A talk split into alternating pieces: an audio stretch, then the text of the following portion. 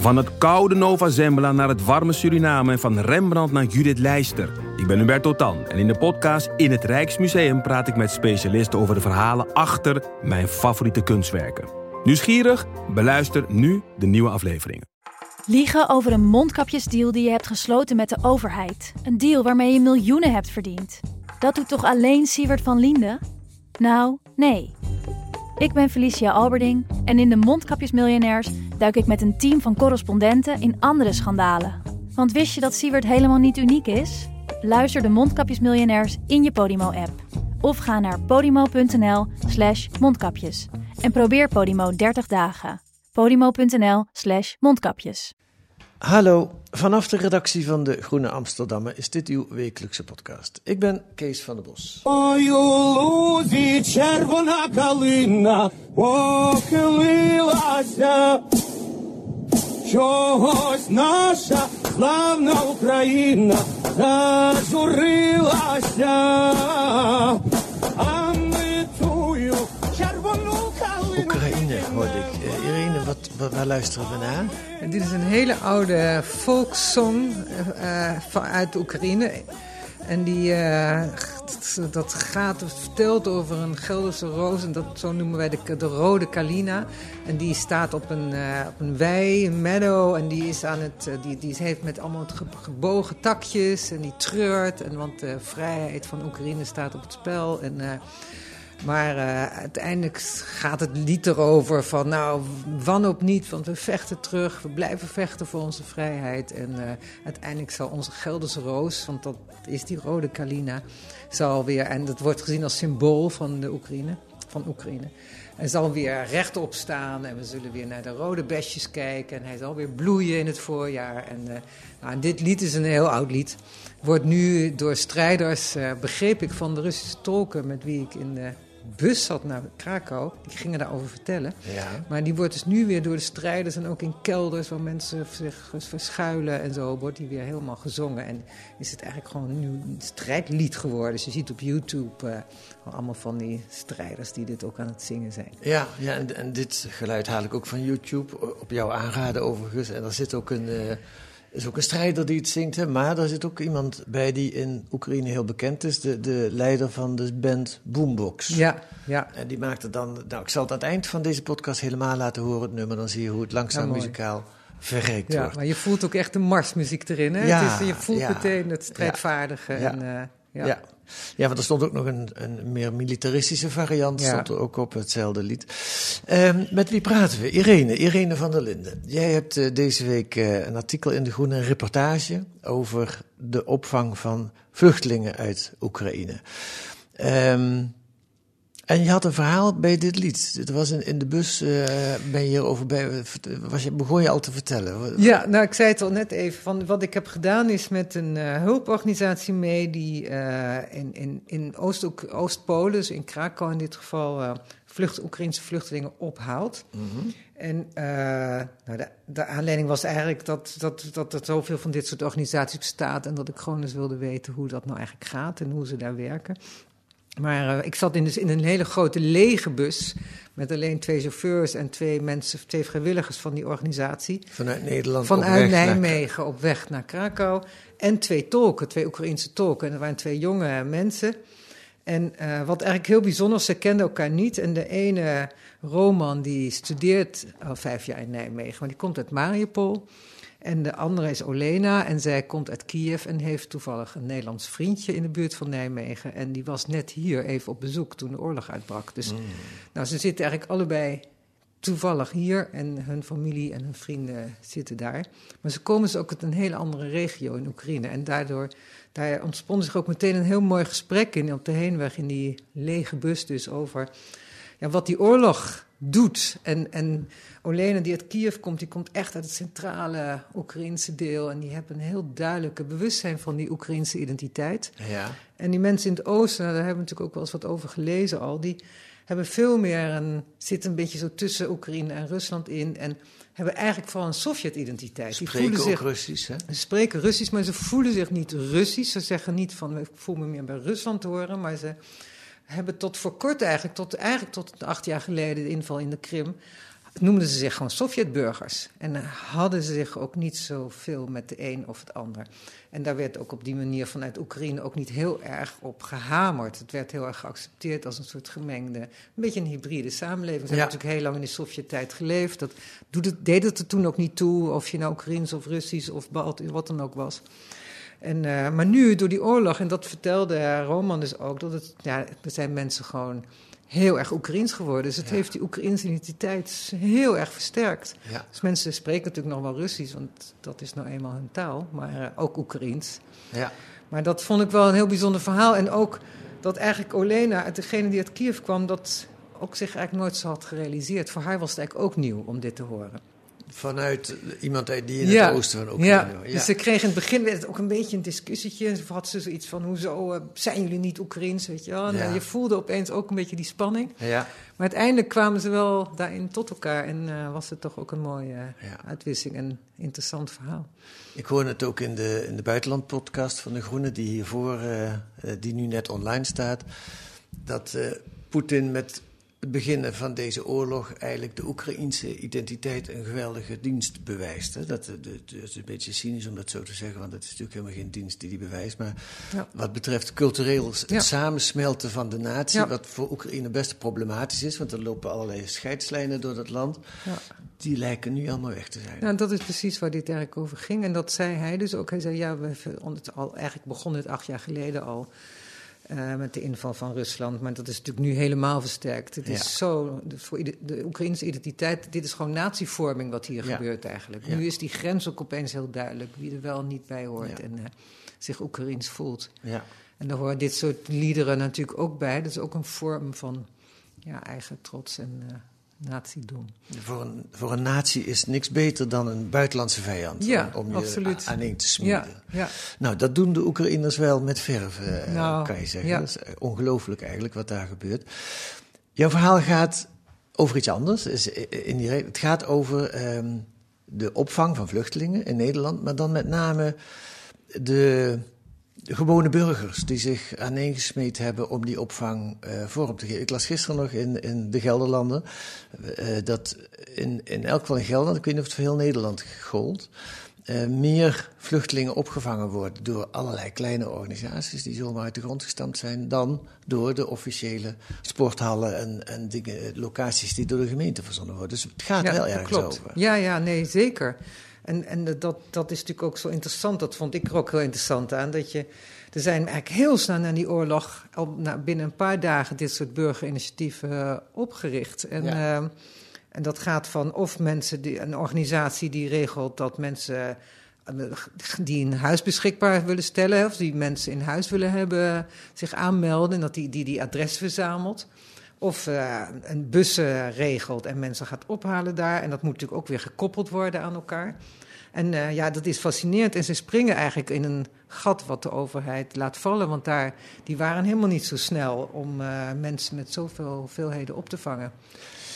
Ik laat je even een fragment horen. Eh, vier dagen na het begin van de oorlog kwam Louis de Mast, ik ken hem niet, maar hij komt uit Nijmegen, op het Radio 1-journaal met dit fragment. Wij brengen in kaart eh, waar mensen allemaal zeggen van... hé, hey, ik heb hier een kamer over of ik wil een local wegwijs maken. En vervolgens gaan wij ook in contact met eh, de vluchtelingen. En proberen we dat een beetje te matchen op een soort van landkaart. En we krijgen echt aanbiedingen nu al over heel Europa. We zijn gisteren pas online gegaan, gistermiddag. En ik heb nu al iets van 90 mails. En ik hou het, ik hou het eigenlijk niet meer bij. En de bedoeling is dus echt dat mensen bij particulier gaan zitten en niet in, in grote kampen. Hè? Dat, daar kiest u Nee, bewust nee. voor. Ja, maar de, de, opvang, de, de opvang in Nederland bijvoorbeeld zit ook vol. En hier in Heumenzoord eh, hebben we twee keer een tentenkamp eh, opgezet. Dat doen we graag als Nijmegen. Maar de omstandigheden waarin vluchtelingen toe moesten verblijven, dat was echt erbarmelijk. Daar hebben we ook een tik op de vingers gekregen van mensenrechtenorganisaties. Dat waren gewoon kille kampen. En we moeten warme huizen gaan bieden. Louis de Mast, heel veel succes. Dit was vier dagen na het begin van de oorlog, 28 februari. En de oorlog is op 24 februari begonnen. Eh, onvoorstelbaar snel. En dat moet dus nog allemaal, dat stond helemaal in de kinderschoenen. Ja, ja, echt uit het niets. En hij is dan één, hij heeft dan de, hij heeft de, de, de organi- ja, het is eigenlijk geen organisatie, het initiatief Room for Ukraine opgericht. Ja. En eh, dan, nou, dat doe je, hij heeft het bedacht. Maar daarna gaat het natuurlijk om dat er gewoon mensen bij moeten. Dit is gewoon heel veel werk. Dus er is uiteindelijk een groep van zo'n twintig vrijwilligers omheen gekomen. En, eh, en daar dan weer een kerngroep van die het echt gaat opzetten en, en, en regelen. En het, het gaat om hoe creëer je een database. Want mensen kunnen zich wel aanmelden, maar hoe ga je dan mensen koppelen? Hoe controleer je een beetje die mensen? Wie belt ze, wie belt ze naar? Wat willen ze? Iedereen heeft dan weer eigen eisen. De een wil wel of geen huisdieren erbij, de ander wil graag kleine kinderen. Of er zijn ook mensen die zeggen, nou, we willen graag tienerkinderen, want het past zo leuk bij onze kinderen, weet je wel. Dus je, nou, dat moet allemaal genoteerd en dat moet ook weer uh, gekoppeld daarna aan de, aan de vluchtelingen, of die als die er zijn, uh, of dat erbij past. Ja. Ja. Dus, uh, en zij zijn absoluut niet de enige. Er zijn aan alle kanten dit soort organisaties ontstaan. En uh, nou, dat is natuurlijk heel bijzonder. Ja. En alleen dat is ook al een reden, was een reden voor mij om er iets mee te doen. Omdat het is gewoon zo'n tijdsdocument. Dit, dit, dat dit opeens gebeurt. Wat bedoel je met tijd? Nou ja, dit, dit, dit, hebben we nog niet eerder gezien. Ken ik hadden heel veel mensen de behoefte om dit te doen. Ook het aanmelden, hè, dat is mm -hmm. ook al bijzonder. Dat er zich zoveel mensen aanmelden om, om vluchtelingen in huis te nemen. Ja. En het is alsof iedereen een beetje deelgenoot wilde zijn van deze beweging en ja. iets wilde doen. En, en nou, dat zie je eigenlijk bij heel veel van die vluchteling, burgerinitiatieven die ik nu heb gevolgd. Van, ze begonnen allemaal met een idee. En toen met een paar vrienden of een paar vrijwilligers zijn ze uiteindelijk iets gaan opzetten. En nu is het zo'n maand uh, later. Of, en uh, ja, moeten ze het ook steeds meer gaan bestendigen. Dus je ja. ziet bij de ene die probeert het te verduurzamen door toch uh, vrijwilligers wat maandgeld te gaan geven. Zodat ze niet zo snel weer aan het werk hoeven, dat die er, kennis en ervaring blijft. En de, de databestanden, het systeem, het software-systeem wordt steeds uh, beter. En nou, dat is wel een mooie ontwikkeling. Ja, daar gaan we het allemaal over hebben. Eén ding wat me opvalt, dat wordt ook wel geschreven in de kranten. Hoe zou het komen dat in Nederland dan eens zo'n warm onthaal is voor Oekraïners, waar dat voor de Syriërs bijvoorbeeld veel minder gold, om maar te zwijgen over de Eritreërs of de andere nationaliteiten die bijvoorbeeld in Heumensoort zaten, in, in, ja. in, dat kille kamp waar Louis Ja. Nas het over had. Ja, dat is natuurlijk heel pijnlijk. Door, dit, dit, het is, dit is gewoon heel mooi wat hier gebeurt. En dat is natuurlijk wel een beetje, ook een beetje pijnlijk. Ik ben bang dat daar iets, toch iets van racisme in zit. En wat verder afvoelen van een andere cultuur. Het voelt het dicht, Oekraïne voelt heel dichtbij. Ik denk dat er. Ik, het is trouwens niet helemaal waar. Hè? Nee, want ik denk nee. voor Syriërs bijvoorbeeld. Je, ik, ik weet dat ik toen ook, ook op het Centraal Station hier in Amsterdam. Er Ja. waren ook welkomstcomité's Ja. met vrijwilligers. In Duitsland stonden mensen te klappen als het, de trein uitkwamen. Ja. Dus In is- Nijmegen waren er honderden vrijwilligers die vonden op dat Heumensoord allerlei eh, activiteiten Precies. Dus ik denk wel dat je het ook een beetje moet nuanceren. Ik vind het, het is niet helemaal hetzelfde. En er je er spelen hier natuurlijk toch andere dingen mee. Het is een heel duidelijke agressor, namelijk Rusland, waar wij bijvoorbeeld ook nog herinneringen aan hebben door de Koude Oorlog, Mhm. die een land binnenvalt. Hè. En in Syrië was het al wat complexer, dat is dan toch meer intern. En, en, en het, is, het is gewoon heel dichtbij. Ik denk dat daar een heleboel dingen m- meespelen. Dat, Ja. eh, dat we zelf bijna ook het gevoel hadden van we worden bedreigd vanuit Europa. Want je ziet deze beweging in heel Europa eigenlijk, Ja. eh, wat Ja. er gebeurt. Ja. Dus, maar goed, het is absoluut natuurlijk ook een pijnlijke constatering. Ja. Nou, het grootste verschil is misschien wel dat bij de Syriërs en bij andere vluchtelingen, ook bij de Afghanen, hadden, dat er een kleine groep in Nederland was die dan acties gaat voeren bij opvangcentra eh, van Syrische vluchtelingen. Wij willen ze niet en wij willen geen, eh, Ja. geen vluchtelingen in ons dorp. Wat in feite maar een heel klein gedeelte van de Nederlandse gemeenschap is, maar wat dan wel groot in de media komt, waardoor het lijkt heel representatief te zijn. Ook dat. Ja, ik denk zeker dat dat een rol speelt. Dat, Ja. En dat heeft toen ook heel veel aandacht gekregen. En, ehm, ja, en bovendien is natuurlijk een heel groot verschil dat eh, dit in Oekraïne is in principe niet bij het, de- als asielzoeker hier Nee, komen. die mogen gewoon hier naartoe komen. Ja, dus Ja. dat is ook al anders. Het doet Ja. een ander beroep eigenlijk op de samenleving. Dat het niet door de overheid wordt meteen werd opgelost. En, en ze ook niet aanklopte bij het COA. Nee, En ook daardoor geen AZC's hoefde te bezetten. nee. Dus ehm, Nee. ja. Een hele andere situatie. Laten we even teruggaan naar het begin. Die oorlog is net begonnen. En jij, jij, jij, hoe, hoe, hoe, hoe is bij jou dit idee tot stand gekomen om dit te gaan doen? Nou, ik geloof dat ik dit fragment, wat je net niet hoorde, al hoorde. Die Op de Radio 1 op de journaal? radio. Ja. En ehm, toen las ik er nog iets over in de krant. En er kwam natuurlijk al heel snel naar buiten dat zoveel mensen zich aanmelden als gastgezin. ja. En eh, ik vond het gewoon heel fascinerend. Dus dat was eigenlijk eh, de belangrijkste reden. En dan, hoe pak je het aan?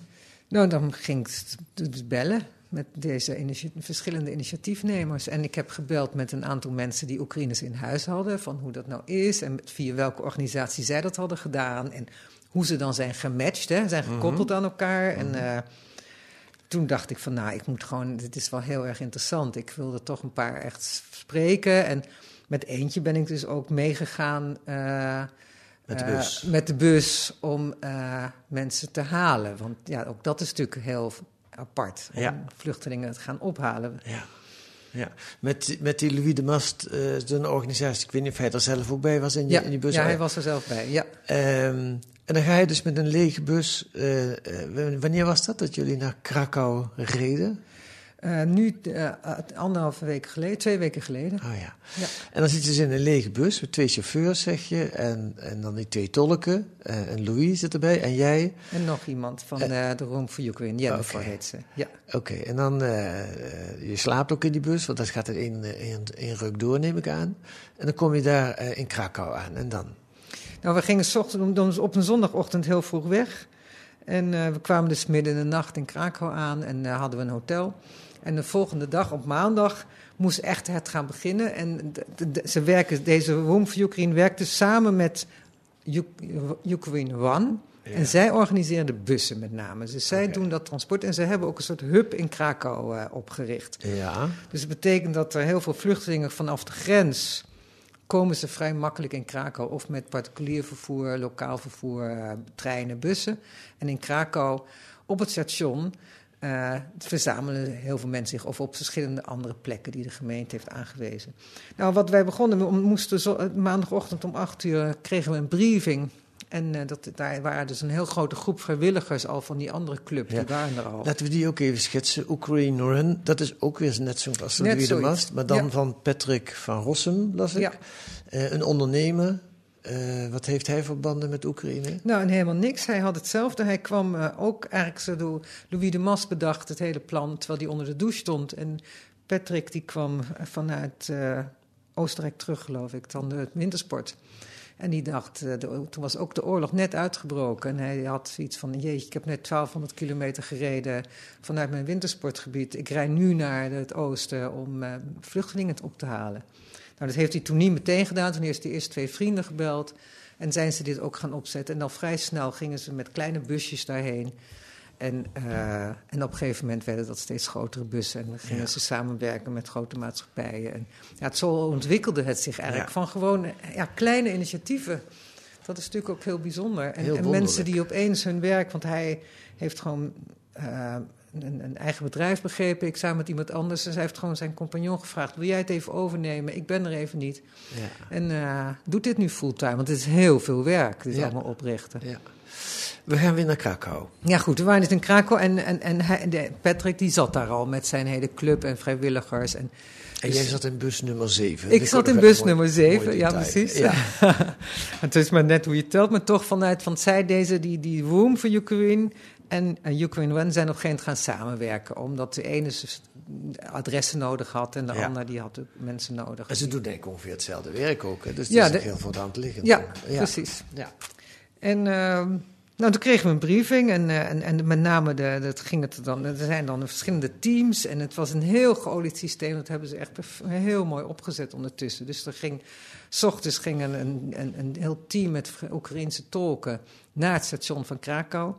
En die eh, lopen daar dan rond met, met bordjes. eh, en, en zijn ook geaccrediteerd. Maar ze lopen dan rond met bordjes van Let's go to Holland. In het Oekraïens dan. Laten we naar Nederland gaan. En spreken mensen aan of ze mee willen naar Nederland. En dat moeten ze dan meteen invullen op een formuliertje. En ze moeten het ook vrij snel beslissen. Want die, die bussen gaan alweer diezelfde middag terug naar Nederland. Ja. Dus het is natuurlijk ook heel bizar. Dus daar, ja, ik vond dat station was wel heel aangrijpend. Want daar, daar zit natuurlijk helemaal vol met vluchtelingen. En, en heel, alleen maar vrouwen met kinderen en bejaarden. En, eh, En die zijn moe. en heel moe en die hangen, die zitten een beetje te wachten. En ondertussen, het is bizar, lopen er allemaal met van die gefluoriseerde hesjes, vrijwilligers tussen. Die of iets uitdelen aan kleren of aan voedsel of eh, kattenvoer. Poppen, eh, knuffels, dat soort dingen. Maar ook dus eh, vrijwilligers die, die mensen mee ergens heen nemen. Dus naar Noorwegen was er een bus. Er was ook een bus naar Duitsland. Eh, nou, wij waren er dus naar Holland. Ja. Dus eh, dat is natuurlijk ook heel, ja, heel gek. Beschrijf eens één familie of één vrouw of één man die, die, die je daarvoor je ziet, die op dat station die indruk op je gemaakt heeft. Nou, ik, ik, ik, ging met, ik, ik heb me die hele ochtend ben ik samen met één tolk, met die Roman, waar ik het net over had, met wie ik dus ook in de bus had gezeten, ben ik met hem eigenlijk mee geweest. Dus hij ging praten met mensen die op hem afkwamen, of hij ging soms met iemand praten. Maar meestal stond hij gewoon en kwamen mensen op hem af. En nou, een van de eerste mensen die, met wie ik gesproken heb, die ik me echt nog heel goed herinner, was een moeder met een dochter. De dochter was een jaar of veertien en een kleine zo, een jonge zoontje, ik denk een jaar of tien. En zij kwamen uit het oosten en eh, wilden graag mee, dat was al heel snel duidelijk. En, De Don, Don, Don, Jet. uit de Donbass, denk Donbass, ik, dat ja. ze kwamen. Ik Ja. moet het he- niet helemaal uit mijn hoofd, maar... ehm, ehm, en die vertelde hoe hun vlucht was. En, en vooral met name dat meisje, die, die 14-jarige dochter, die, ging, die praatte erover alsof het haar eigenlijk al niet meer raakt. Dus die vertelde over dat ze met een konvooi weg waren gegaan uit de stad. En hoe voor hen opeens een bom op een auto voor hen viel. En dat die, dat hele gezin daarin dood was. En nou, dat ze toen verder gaan. En, en daarna nog een keer beschoten zijn. En je voelde gewoon, terwijl ze vertelde, ja, voelde je gewoon die, die angst en die verschrikking. En toen ging dat, dat zoontje begon te huilen. Dus eigenlijk was hij de enige die nog emotie toonde. En, en, en doordat hij dit verhaal weer hoorde. Maar eh, ja, die herinner ik me nog heel erg goed. Ook, het was ook de eerste familie die ik sprak. En eh, En gingen die naar Holland? Het is ja, zij zijn meegegaan, ja. Dus die wonen nu, weet je dat toevallig ook? Nee, want zij zijn, waren op dat moment, die, die dag waren er drie bussen die naar Nederland gingen. De een Ja. naar Nijmegen terug, dat was de bus waar ik dus in zat. En één bus ging naar Rotterdam en één naar Eindhoven.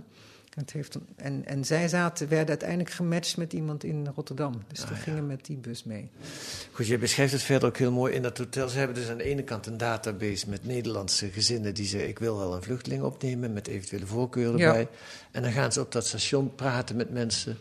En dan, en dan, eh, als iemand naar Nederland wil, gaan ze kijken vervolgens: kunnen we die ergens matchen? Ja, ja, tenminste de mensen op het station die dat zeggen dat ze willen, die krijgen, moeten, daar wordt een formuliertje voor ingevuld. En die moeten zich dan een bepaalde tijd melden in dat hotel, waar dan een tweede team zit die die matching doet. En niet iedereen komt natuurlijk opdagen. Dus het gaat wel pas op, op het moment dat ze zich geregistreerd hebben in dat hotel, dan gaat dat team aan het werk Ja. en zegt: Oké, dit is een moeder met drie kinderen en ze wil graag naar. eh, eh, het zuiden of het noorden, of ze heeft geen voorkeur, of ze heeft ook nog een kat. Nou, geval, dat wordt allemaal genoteerd. Ja. En dan wordt er gekeken in die database, wat hebben we aan mensen? En die worden gebeld. En dan krijg je dus een telefoontje van, ja, u heeft zich opgegeven. We hebben hier een moeder met drie kinderen en een kat.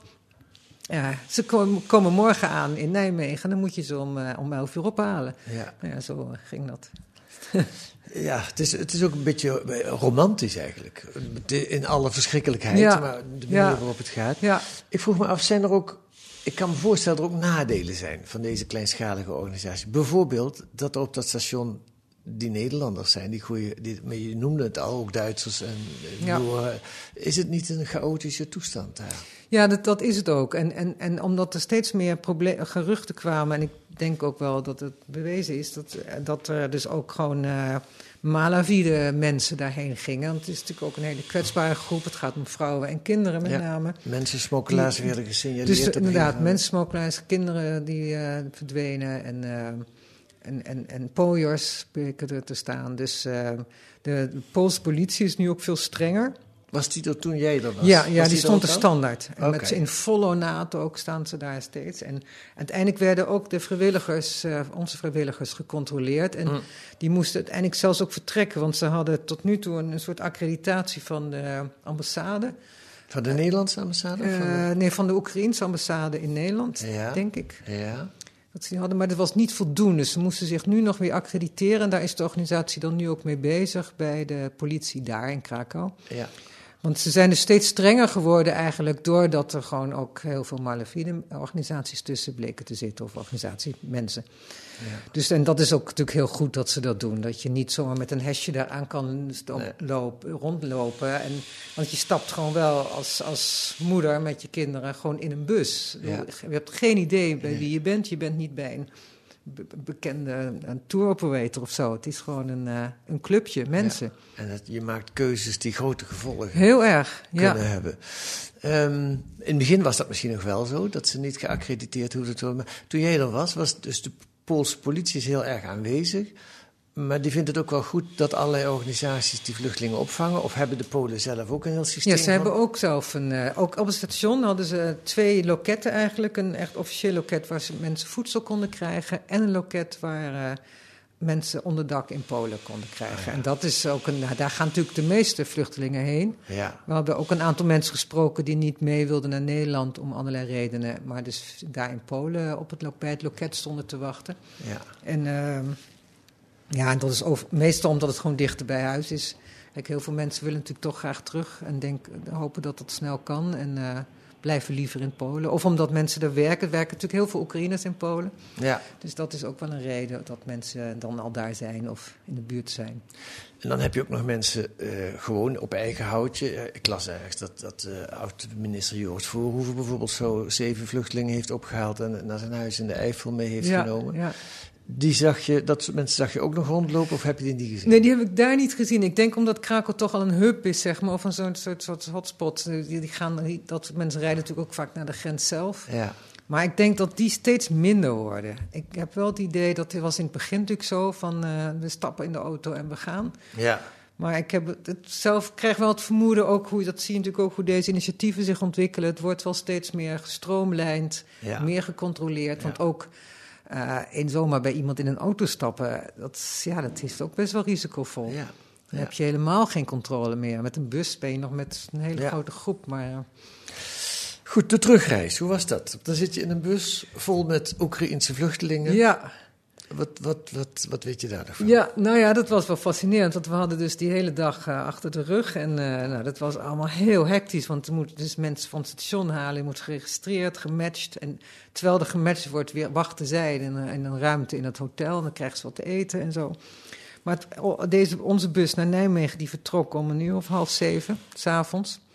En ehm, ja, dat, dat, ei- eigenlijk, gek, daar is, is er niet eens zo heel veel over te vertellen. Want mensen zitten daarin en die kregen wat te eten. En, eh, en heel snel ging eigenlijk iedereen wel slapen of een beetje naar buiten kijken. Het was natuurlijk ook snel donker. Ja, En die, de bus heeft de hele nacht doorgereden. En ja. Voor de volgende ochtend om... eh, nou, nou, heel even, in het begin werd even nog trouwens deze Kalina gedraaid, de muziek. Oké. Ook op aanraden van de tolken. Die zegt, nou, als we zo meteen wegrijden... dan eh moeten jullie moeten aan de buschauffeurs eventjes dit nummer opzetten. Dus eh, iedereen was ook wel van... daar reageerde echt de hele bus op. Ja, Dus, maar ik denk dat mensen... Dat, wat ik gewoon zag is dat mensen, zodra ze in die bus zitten... gewoon, ja, eindelijk gewoon kunnen even niks hoeven te doen. Ze hebben ook geen idee waar ze heen gaan. Een heleboel mensen gingen op Wikipedia op, eh, opzoeken wat Nijmegen was en wat voor stad het was.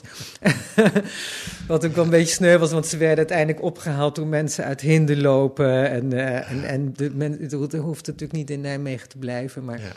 Nou, dus daar zie je ook wel een beetje aan van, ja, ze hebben eigenlijk geen idee. Ze gaat zomaar ergens heen van, waar is het eigenlijk? Wat is Nijmegen voor stad? En, Ja, eh, en eh, ja, er was één eh, eh, moeder met een heel klein babytje. Nou, die babytje huilde nog heel lang, dus zij liep een beetje zo heen en weer in de bus. Maar, en er was iemand met een kat en die haalde haar, die kat uit de bench. En die mocht eindelijk bij haar op schoot slapen. En nou ja, zo staarde iedereen uiteindelijk gewoon al heel snel een beetje die duisternis in. We gingen gewoon over, dan ga je gewoon eindeloos van het oosten naar het westen. Hè. Dat is Ja. gewoon één lange weg. Ik moet even zeggen, op de achtergrond er zijn wat, wat slijpgeluiden of zo. Er wordt, wordt gebouwd, u hoort dat misschien. Ehm, iets heel anders. Eh, heb jij zelf ook overwogen om eh Oekraïners in huis te nemen? Of is dat helemaal geen optie? Nou, we hebben het er natuurlijk wel heel even over gehad, maar nee, het is praktisch eigenlijk geen optie. Want er werd natuurlijk al heel snel gezegd dat mensen wel een eigen plek moeten hebben en zo. En, Ja. nou, dat heb, ik- heb ik gewoon niet. Ja. Dus Ja. nee. En ken jij, eh, heb je nog contact van mensen die al een paar weken Oek- Oekraïners in huis hebben, hoe het daarmee gaat? Ehm, ja, ik, de mensen die ik ken, die gaat het heel goed mee. Mhm. Dat is ook wel omdat ze vrij goed gekoppeld zijn. Denk ik dat mensen toch wel duidelijk gezegd hebben: we willen of juist geen kinderen of juist wel kinderen. Voor hoe lang doen ze het eigenlijk? Nou, minimaal, dat is wat gevraagd wordt, minimaal 1 tot 3 maanden. Oké. En wat, eh, wat deze initiatieven hopen, is dat de overheid in die tijd wat meer op orde is.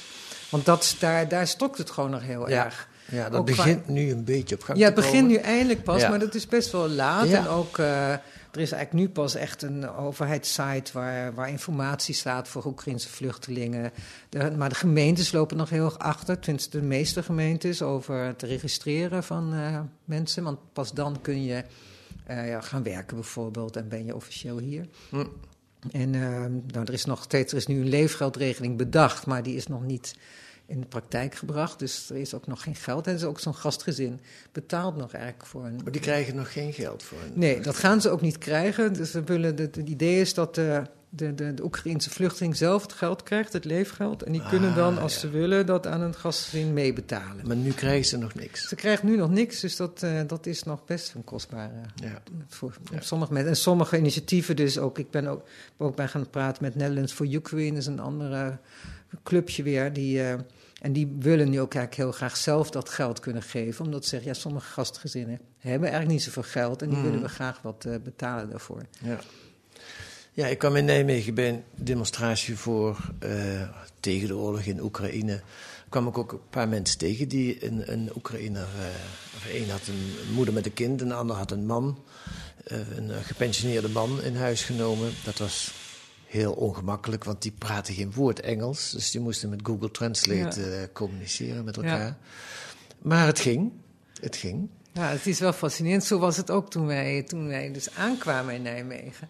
Want daar, toen zaten, gingen we met die hele bus dus eruit vanaf de Grote Markt naar een café toe. En, eh, en daar zaten dus heel veel van die gastgezinnen zaten daar al te wachten. Ja. En dan eh, zie je ze opeens gaan praten. En daar echt bijna niemand in de bus kon Engels. Dus Ja. dat is allemaal, zie je ze zo praten in een telefoon. Hoeveel kinderen heb jij? En hoe heet jij? En Ja, eh, nou, ja, ja. waar kom jij vandaan? Nou, dat is echt een heel aandoenlijk eigenlijk ook, moet ik zeggen hoor. Ja, Ja, ja. En dan ja, denk je ook wel, god, hoe zou dat thuis gaan? Ja, ja. Ja, wat een mooie verhalen. Eén één, eh, kwetsbaarheid is natuurlijk zo, zo spontaan als die organisaties ontstaan, zo eh, krijgen, groeien ze en krijgen ze ook allerlei, kunnen er allerlei problemen ontstaan. En ik las in jouw artikel dat de Room for Ukraine van Louis de Mast inmiddels ook niet meer bestaat. Nee, hè? het bestaat niet meer. Het is na deze reis eh, opgeheven. En waarom? Nou, ze willen daar verder eh, niet zo heel veel over zeggen. Maar wat heel duidelijk is, is dat er gewoon binnen de organisaties, binnen die groep vrijwilligers, eh, oneenigheid is. En eh, wat ze gedaan hebben, is bedacht van nou, dan, die, hier moeten we niet mee verder gaan. Maar we willen wel zorgvuldig omgaan met de gastgezinnen. En, dus ze hebben het hele databestand aan Take Care BNB gegeven. Dat is eigenlijk de, de enige echt gecertificeerde organisatie Ja, die dit doet. Ja, Die zo gereguleerd zijn dat ze eigenlijk nog niks kunnen doen. ja. Maar ze zijn wel oké. hè, ze worden wel, ze gaan heel zorgvuldig om met die adressen. En die bestaan al heel lang. Hè? Kun bestaan al heel andere lang. vluchtelingen Ja, zij zijn ook krijgen. vaak op tv te Ja, zien en op ja, andere. Ja, ja. Maar dus ze hebben het uiteindelijk eh, netjes afgehandeld. En ook nu als je op hun site komt en je geeft je op, dan kom je meteen bij Take B&B terecht. Ja. Maar eh, ja, dat laat wel zien. Het was natuurlijk ook voor heel veel vrijwilligers niet heel leuk. En ze hebben zich allemaal heel hard ingezet om dit op te richten. En ja, uiteindelijk eh, gaat het dan ook weer fout. Ja, je, het zijn mensen die elkaar helemaal niet kenden. Nee. En die via Zoom eh, met elkaar in contact zijn gekomen en dit zijn gaan oprichten. Ja. En dan, ja, dat is natuurlijk ook heel kwetsbaar. Wonderlijke verhalen, maar ook mooie verhalen. Ja. Eh, dankjewel, Irene van der Linden, voor dit gesprek. Dankjewel. Lees dat deze week in de Groene Amsterdammer. Wat staat er nog meer in? Eh, het slot van een tweeluik over de collaborateur Sjaak Lens. Deze bereidwillige ambtenaar ontwikkelde niet alleen het persoonsbewijs, dat essentieel was voor de jodenvervolging, maar ook de zogenaamde edelruiter. Dat is een lus van celluloid dat gebruikt kan worden om in een bevolkingsadministratie snel de kaarten van de Joodse Nederlanders eruit te kunnen vissen. Hij kreeg na de oorlog slechts drie jaar gevangenisstraf. Een intrigerend verhaal is dat. En deze week ook een special over de Boekenweek. En daar ontleent de Groene haar troostrijke voorpagina aan, of haar cover, met onder meer een essay van Marja Pruis over de eerste liefde. Die laat een parallel leven achter, puur en onbegrensd. Iets wat meer is dan de som der ervaringen. Ach, het is alles tegelijk, want het moet allemaal nog beginnen. Lees dat allemaal in de groene van deze week. Met een abonnement of met een proefabonnement, als u dat wil, voor 10, nee, 10 weken de groene voor 15 euro. Dat kunt u vinden op groene.nl. Wilt u reageren op de podcast, dan kan dat ook via de mail podcast.groene.nl. Nou, tot zover de huishoudelijke mededelingen. Volgende week zijn we er weer met analyses en achtergronden bij het nieuws in deze podcast van de Groene Amsterdammer. Die deze week werd gemaakt door Marike de Haas en Kees van der Bos en vooral Irene van der Linden natuurlijk.